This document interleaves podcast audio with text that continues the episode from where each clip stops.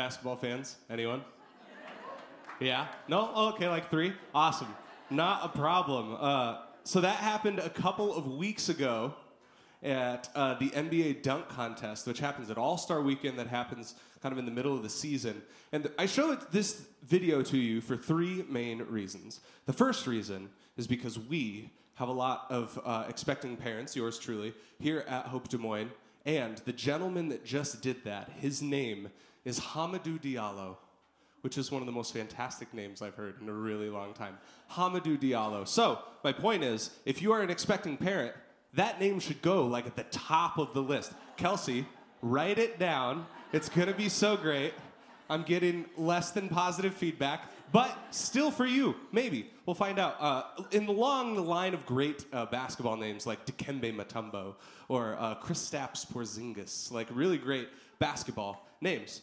Uh, so the second reason that I tell you this is because uh, that guy just jumped over another individual, which, if you are not a basketball person, you likely have heard of this man by the name of Mr. Shaquille O'Neal, another great basketball name. Shaquille O'Neal is seven feet one inches tall, and the gentleman that jumped over him, I think, is like six six. So, like, that is absolutely incredible. So, I tell you this for the first reason was because it was a great name. Second of all is because it's a great athletic feat. And the third reason, the primary reason one might suggest, is that this perfectly sets up our Bible story for today. And those of you who know me or are here and know uh, me at Hope Des Moines, you're saying, Chris, you're flying a little too close to the sun today. I don't know if you're going to be able to get there. Don't worry, we will. Um, because this dunk contest uh, connects to our Bible story today, the main point that I would like to suggest to us this evening is the following God sees through our masks and our walls and meets us where we really are. God sees through our masks and our walls and meets us where we really are. So, my name is Chris Kimston. If we haven't met, uh, welcome to you if you're new. Uh, I am the Young Adult and Missions Minister, is my official title. A lot of people want to know what young adult means. Uh, it's not students necessarily, it's actually people in the quarter life stage of things. College age, 20s and 30s, we have our very own worship service uh, on Tuesday evenings at 7 p.m. So, if that applies to you, there's a sh- shameless plug for my own uh, programming.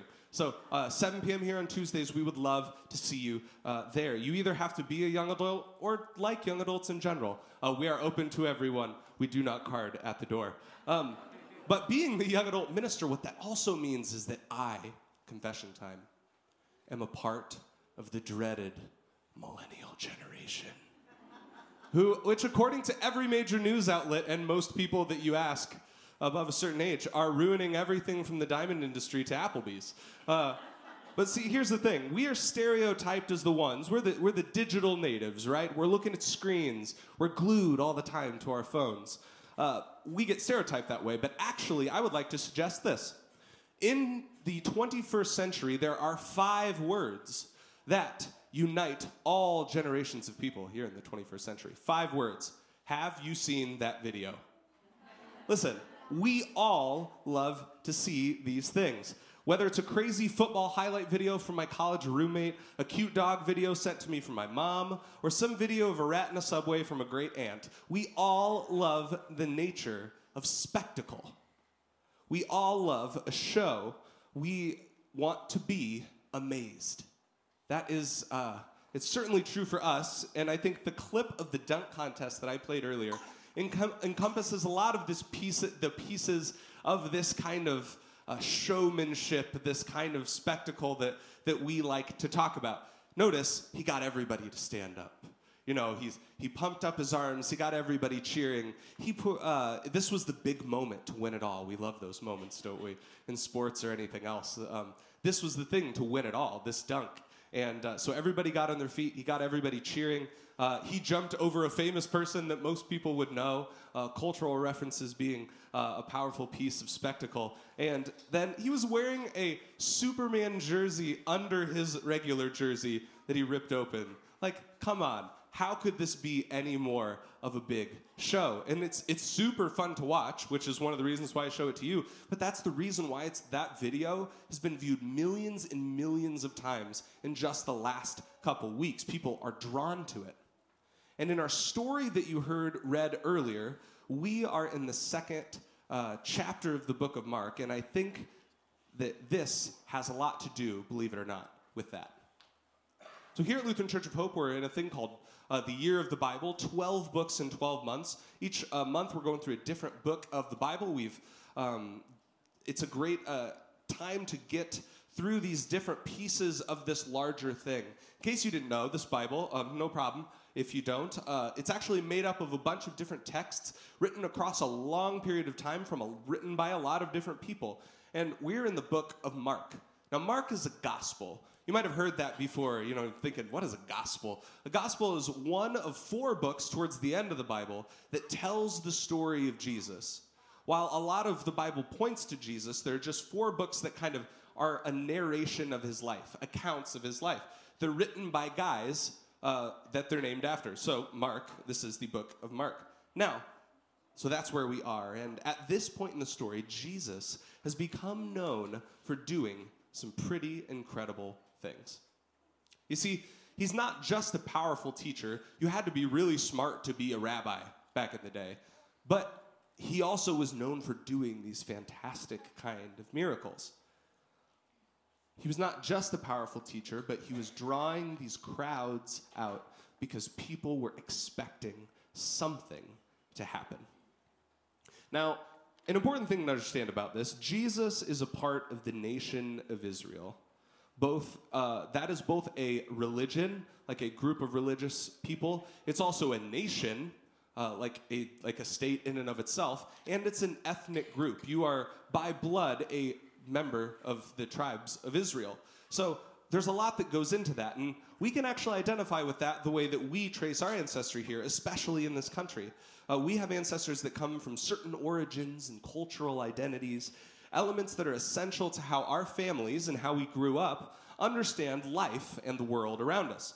Uh, I'm predominantly from Ireland, uh, from an Irish family, uh, and secondarily German, and my wife is a blonde haired, blue eyed Swedish girl. Uh, these countries all have their very own cultural norms, their own practices, their own language, even from really serious things to really silly things. I had never heard the word oofta until I married my wife, which is an exclamatory remark of, oh no, uh, from, from the Norwegian folks. Fun fact, you learned something already. Um, even in the U.S., if you're not, if you don't want to tra- uh, trace your lineage all the way back to the old country, if you grew up in different parts of this country, there are different cultural norms here in the Midwest than any other parts of, the, of North America. I have had uh, been blessed with the opportunity to travel a lot of different fun places, and I remember I was 16 years old and I went to uh, New York City the Big Apple, and there I was. And my mom's family, uh, originally from the South, so there's another cultural norm. Manners were really important. I was taught you hold doors for people. So I will never forget a woman looking just flabbergasted at me as I, a 16 year old boy, held the door open for her in Times Square because that was just not necessarily something she was expecting. She thought I was going to ask her for something. She thought, you know, something was wrong because that's not within their cultural practice uh, different parts of the world and different parts of our country and different parts of society behave and have these different understandings. We also have this thing called the Midwest Ope. Do you know about this? If you bump into somebody, you say, "Oh, oh, sorry, oh, so sorry," you know, "Oh." Um, I had a friend who just moved uh, out east, and uh, he's like, people look at me weird, and he goes, "I always thought it was a lie." Some of you are looking at me like I'm crazy you're not going to be able to unhear it now. Next time you bump into somebody, you're going to say, "Oh, sorry." They say, "Why are you Midwesterners always uh, apologizing for everything?" But it's a cultural thing. And the reason I bring up any of this, not just because it's interesting, intrinsic to the nation of Israel, the way that they understood God, they had some of the, these own presuppositions, these own understandings of God and the way that the world worked. You see, the way that God interacted with the Jewish people all throughout the history of God, which the Bible is essentially just um, a, the stories of that follow this group of people, God's chosen people, and how God essentially bails them out over and over and over again. But the way that God does that is often through incredible means. God leads them through the desert as a pillar of fire. He splits the seas for people. God often interacts uh, with his people through these messengers in the Old Testament called prophets. And prophets not only spoke on behalf of God, but some of them could do awesome stuff. Uh, the prophet Elisha um, both uh, rained fire down onto a pillar. Uh, Moses himself uh, turned a, uh, a, staff into a snake. He also, with that same s- staff, you know, post snake, he got it back into a staff, uh, whacked a boulder and water just came out. He literally made it rain bread in the desert. These are incredible things. So, part of the way that Jewish people at this time, the Hebrew people that Jesus was a part of, the way that they understood how the world worked is that God showed he loved people through these incredible things. Now, they were used to spectacle. So, naturally, they heard that there's this character named Jesus, who many were probably uh, familiar with at the time. In this area, they might have known Jesus the carpenter. They're like, man, Jesus the carpenter really stepped it up in life. He made great chairs before, but now he's really doing some miracles. He, they, they wanted to see him. They didn't even have the ability to tweet about him. They didn't have the ability to do any of those things the way that we spread rumors. But people still, across a large amount of land, knew about this Jesus character who was casting demons out, who was healing people, who was doing incredible things. Not only was he smart, but they wanted that spectacle, much like our dunk contest of getting pumped up and just wanting to see something spectacular. That's really important. So, the scripture that you heard read says that there was no room um, because they heard that this guy is here. A lot of times we hear that, you know, there's no room for Jesus or no room for people to see Jesus. We think, yeah, it's the Son of God. Like it makes sense. But you have to keep in mind at that point, they just, that wasn't necessarily in the mind of everybody there. They just wanted to see this person who was blessed with these abilities from God. They were there for the show. And so, then he's teaching, he's doing these things. Then the opportunity for a miracle comes along. First of all, find yourself four friends who are willing to do this for you in a circumstance. They couldn't get their friend who was paralyzed to Jesus, they were carrying him on a mat. So instead, they took him up to the roof and dug a hole in the roof. It sounds like crazy stuff. Or, you know, crazy stuff happens around here. On here, around Hope Des Moines, we just call it Wednesday.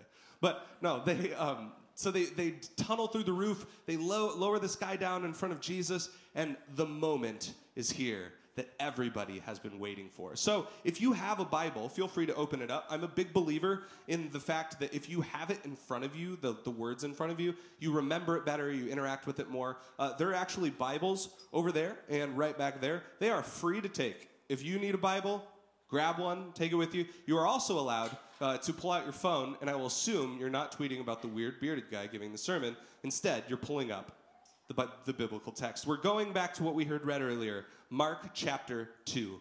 Mark chapter 2. All right, starting in verse 1. A few days later, when Jesus again entered Capernaum, this is the area that they were in, the people heard that he had come home. They were gathered in such large numbers that there was no room left, not even outside the door, and he preached the word to them. Some men came bringing him a paralyzed man, carried by four of them. Since they could not get him to Jesus because of the crowd, they made an opening in the roof above Jesus, you know, like you do, by digging through it, and then lowered the mat the man was lying on. When Jesus saw their faith, he said to the paralyzed man, Your sins are forgiven. So they're expecting this big miracle. Here's the big moment everyone has been waiting for. They lower the man down. Like, imagine sitting in there and all of a sudden, like, someone's digging through the roof. A little disruptive. And they lower the man down, and here's the big moment. And they get him in front of Jesus, and Jesus looks at him and he says, Your sins are forgiven. Some people might be thinking, Jesus, that's really nice, but he can't move. Like, we're waiting for the miracle. Like, he has a few other concerns that maybe he would like to address beyond just his sin, it seemed like a very bizarre thing to say at the time. But it's important, uh, and we have to catch why this is, because God sees through our masks and walls and meets us where we really are. Because something else you need to know about Jewish culture if you were born with a malady, if you were born with a disability, uh, if something, even, even if something just happened to you and left you that way, um, it was assumed that you or your family, the righteousness of your family or lack thereof, had gotten you there. Likely you deserved to be that way. And at that time, it was actually even assumed that the sin of a past family member, a murder or, a, or, or an act of theft from back in the day from an ancestor, could manif- that sin could manifest in the form of a, a malady to a, a person later down the lineage. Like, so your great grandson had this physical ailment because their great grandpa did this terrible thing years ago. It was just assumed that they deserved it. Now, there are terrible remnants of that in our culture. Sometimes we see someone and assume that they just got themselves in some position, but uh, we, we understand today that bad things just happen to good people. Amen? See, it's hard. And so, but the reason I bring this up is because that's kind of what everybody was thinking in this room when this man gets brought in. This man gets brought in, and he, he deserved to be there, right? But they're like, they're waiting for Jesus, you know, to, uh, to do something incredible. It was crazy back then to assume that even though they were going to be healed, see, God still healed people, but like the sin of the, the family was still a major thing. It was still there, it doesn't just go away. God just shows that He's cool by healing people through prophets. But we were, to talk about sin is about talking about something way different. The idea that someone's sins, their faults, their wrongs perpetuated in their family for years and years, the idea that that was going to be absolved is crazy. So don't miss this point. Everyone wanted Jesus to perform some big miracle so that they could see something fantastic. But Jesus, in talking about sin, showed that he was there to address the bigger, more central issue, just like he does with us here today. And guess what? It made people super mad. Uh, if we go back to our, our scripture reading, uh, Mark chapter 2, verse 6, I believe, is where we left off. Um, now, some teachers of the law were sitting there thinking to themselves, why does this fellow talk like that? He's blaspheming.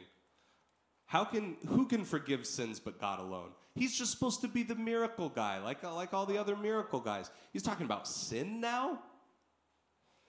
Immediately, Jesus knew in his spirit that this is what they were thinking in their hearts. And he said to them, Why are you thinking these things? Which is easier to say to this paralyzed man? What they wanted him to say, which was, Get up and take your mat and walk, or to say, Your sins are forgiven? I want you to know that the Son of Man, which is a name Jesus had for himself, the Son of Man has authority on earth to forgive sins. Jesus wants us to know that he is not here to play games. He's not here to wow people. That's not why he was doing it. It wasn't for any sense of notoriety. He wasn't there to be an, an entertainer, to win any trophies, to gain any status. He was there to meet people where they were really at. And that's what we endeavor to do with this church as well, is to meet people where they're at. It's not about the spectacle. Now, we uh, undoubtedly have people visiting us here tonight, and you might say to yourself, uh, excuse me, if you're not here for the spectacle, aren't you guys the church that rented out Wells Fargo Arena a couple years ago? And I would say yes. But lest you think this is some slick, uh, perfectly produced production of some sort of show, I am going to tell you the inside story of what it was actually like at Wells Fargo Arena two years ago. So, what happened was we rented out Wells Fargo Arena. We're like, some people are going to show up and it's going to be awesome. And guess what? It was. Uh, but people kept showing up. We weren't actually supposed to have access to the top areas of it. It was actually like like roped off. Like we were never supposed to use it. But too many people showed up and it became a fire hazard, so we had to put them somewhere. That's insane. Now, when something like that happens, you run out of one critical resource very quickly, and that is offering baskets. Um, that seems like a strange thing to say, but that's what I was in charge of. So I was there um, helping to navigate and kind of manage like some ushers, and I was like, I had my section down. We were like man, we, we had it down. We had our system down. And then somebody came up to me and they're like, Chris, I'm like, yeah, what's up? And they're like, we need some ushers up there because we weren't even supposed to be up there, but it's full now. And I said, All right, which ones sections do you need? And he goes, All of them. And I said, Oh dear. So I went and I found uh, some like ripped off the top of some like paper supply boxes. I didn't find them in the trash, they were next to the trash. And so I'm running up there with my staff badge on, running up to people going, This is for offering. And they look at the box and they look at me like, Yeah, buddy, sure it is. I'm like opening to the second page of the bulletin, like, No, pastoral staff, see, my face is right there. See, jolly, like, that's me, it's me. This is real.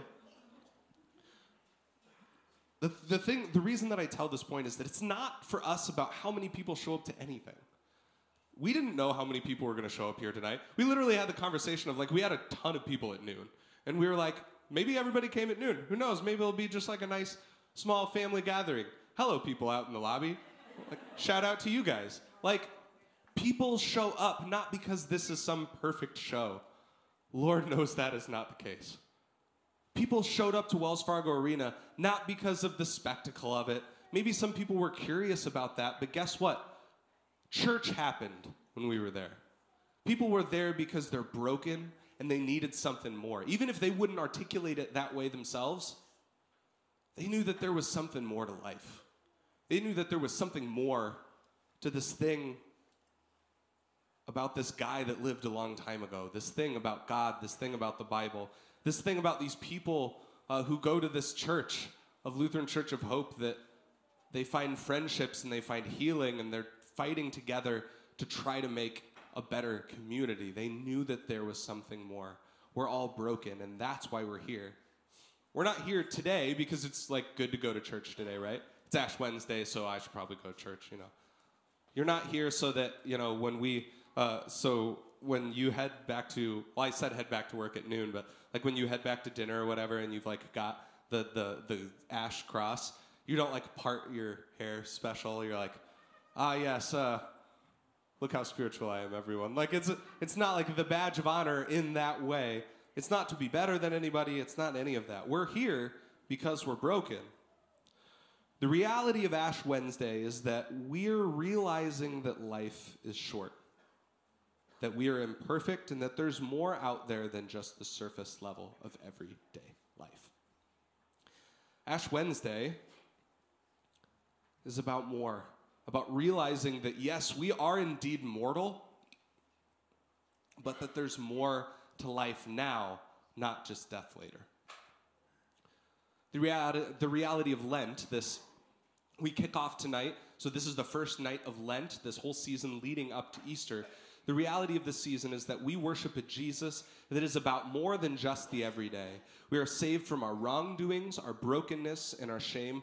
I don't know what you walked in here with today whether it's a big or a small thing, we all need a little bit of fresh life. I don't know what you walked in here with today, but you are loved by a God that loves you for who you are, who sees past the walls you put up to try to convince everybody else that everything is perfectly fine. God sees past that and loves you despite anything we could ever do. We worship a God that will never leave you. So, in a few moments, um, when, when people come and their ashes uh, placed on your forehead with the words, To dust you've come and to dust you will return, oftentimes it's a super bleak statement. I had somebody tell me, they're like, I usually skip Ash Wednesday because it's a major bummer. And I was like, Well, I guess there's some truth to that. I wake up with this look on my face, so maybe this is why they had me do Ash Wednesday. But don't miss the point. This is the important piece. It's not meant to be a bleak statement. It's a reminder that this life, not that this life is meaningless because it goes away, that this life is meaningful because it's a blessing. It's a blessing that we can live with Jesus. It do, the ash on your forehead is the symbolism of recognizing. It's saying that I know that it's not just about the fact that my life ends in this stage at some point in some time. It's that I get to live my life with Jesus now. And that ash that represents death, it's in the form of a cross because it's pointing to the cross. It's pointing to the fact that our life may end, but our life is eternal in Jesus. It's pointing to the fact that while life might seem transient, it's about the fact that life never ends because of the death of God. God going to the cross for us, defeating sin, defeating death, defeating darkness. This whole Lenten season is about that story of this guy that everybody thought was just here to do a bunch of miracles, maybe say a bunch of cool stuff because he was really smart.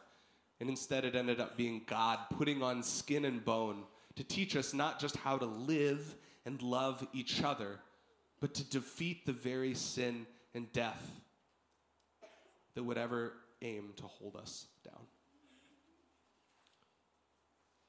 So it's not a, uh, a reminder that life ends, it's a reminder that life goes on from today on in a new way with new life because of, what Jesus has done for us.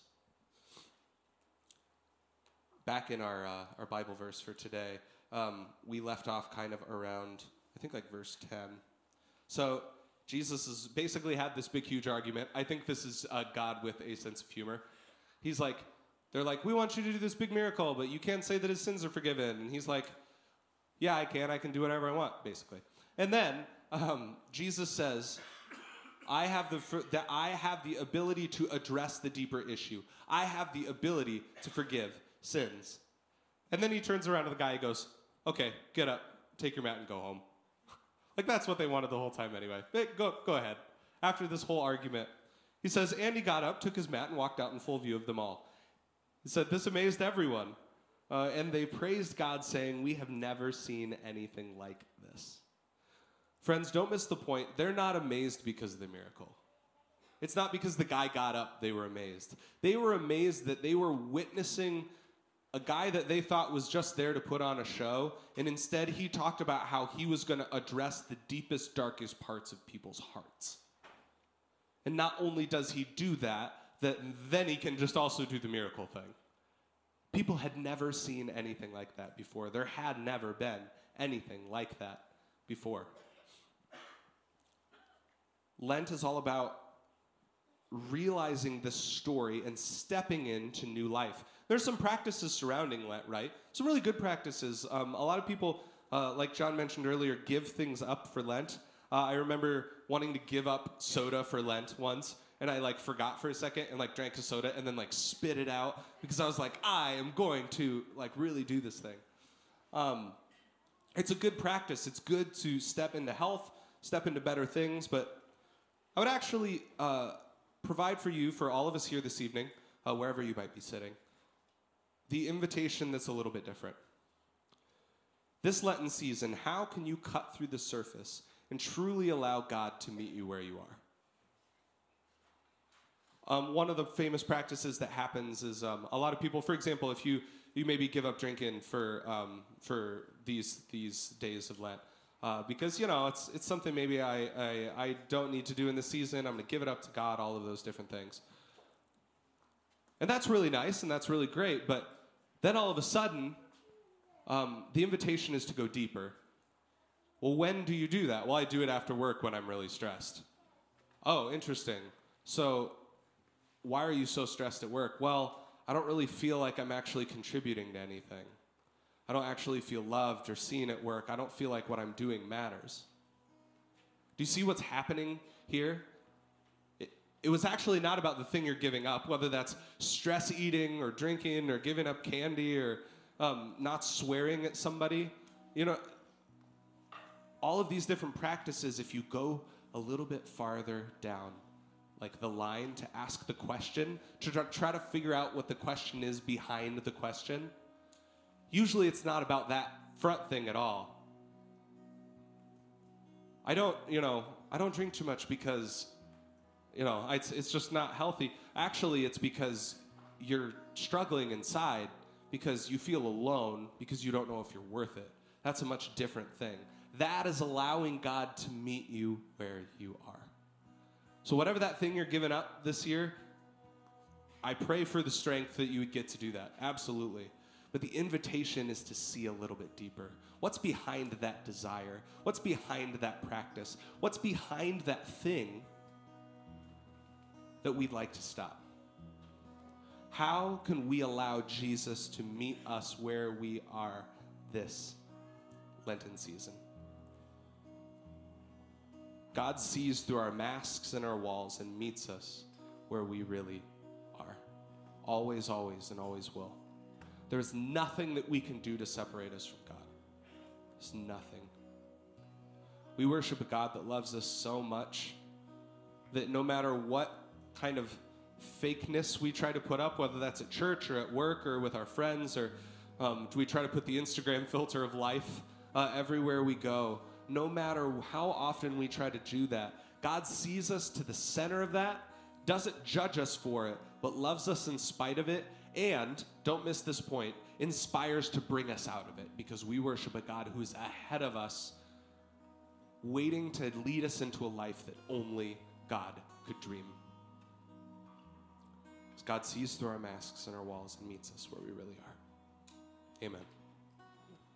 Let's stand as we prepare our hearts for communion.